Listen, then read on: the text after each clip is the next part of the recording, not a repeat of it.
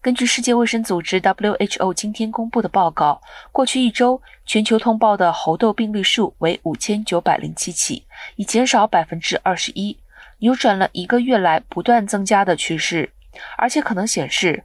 欧洲疫情已经开始降温。自四月起至今，全球九十八国通报四万五千起以上的病例，每周占过去一个月全球病例总数百分之六十，欧洲占约百分之三十八。每周病例数持续激增。非洲疾病管制及预防中心今天表示，过去一周非洲通报新增病例二百一十九起，大幅增加百分之五十四。这些病例大多数出现在尼日利亚和刚果。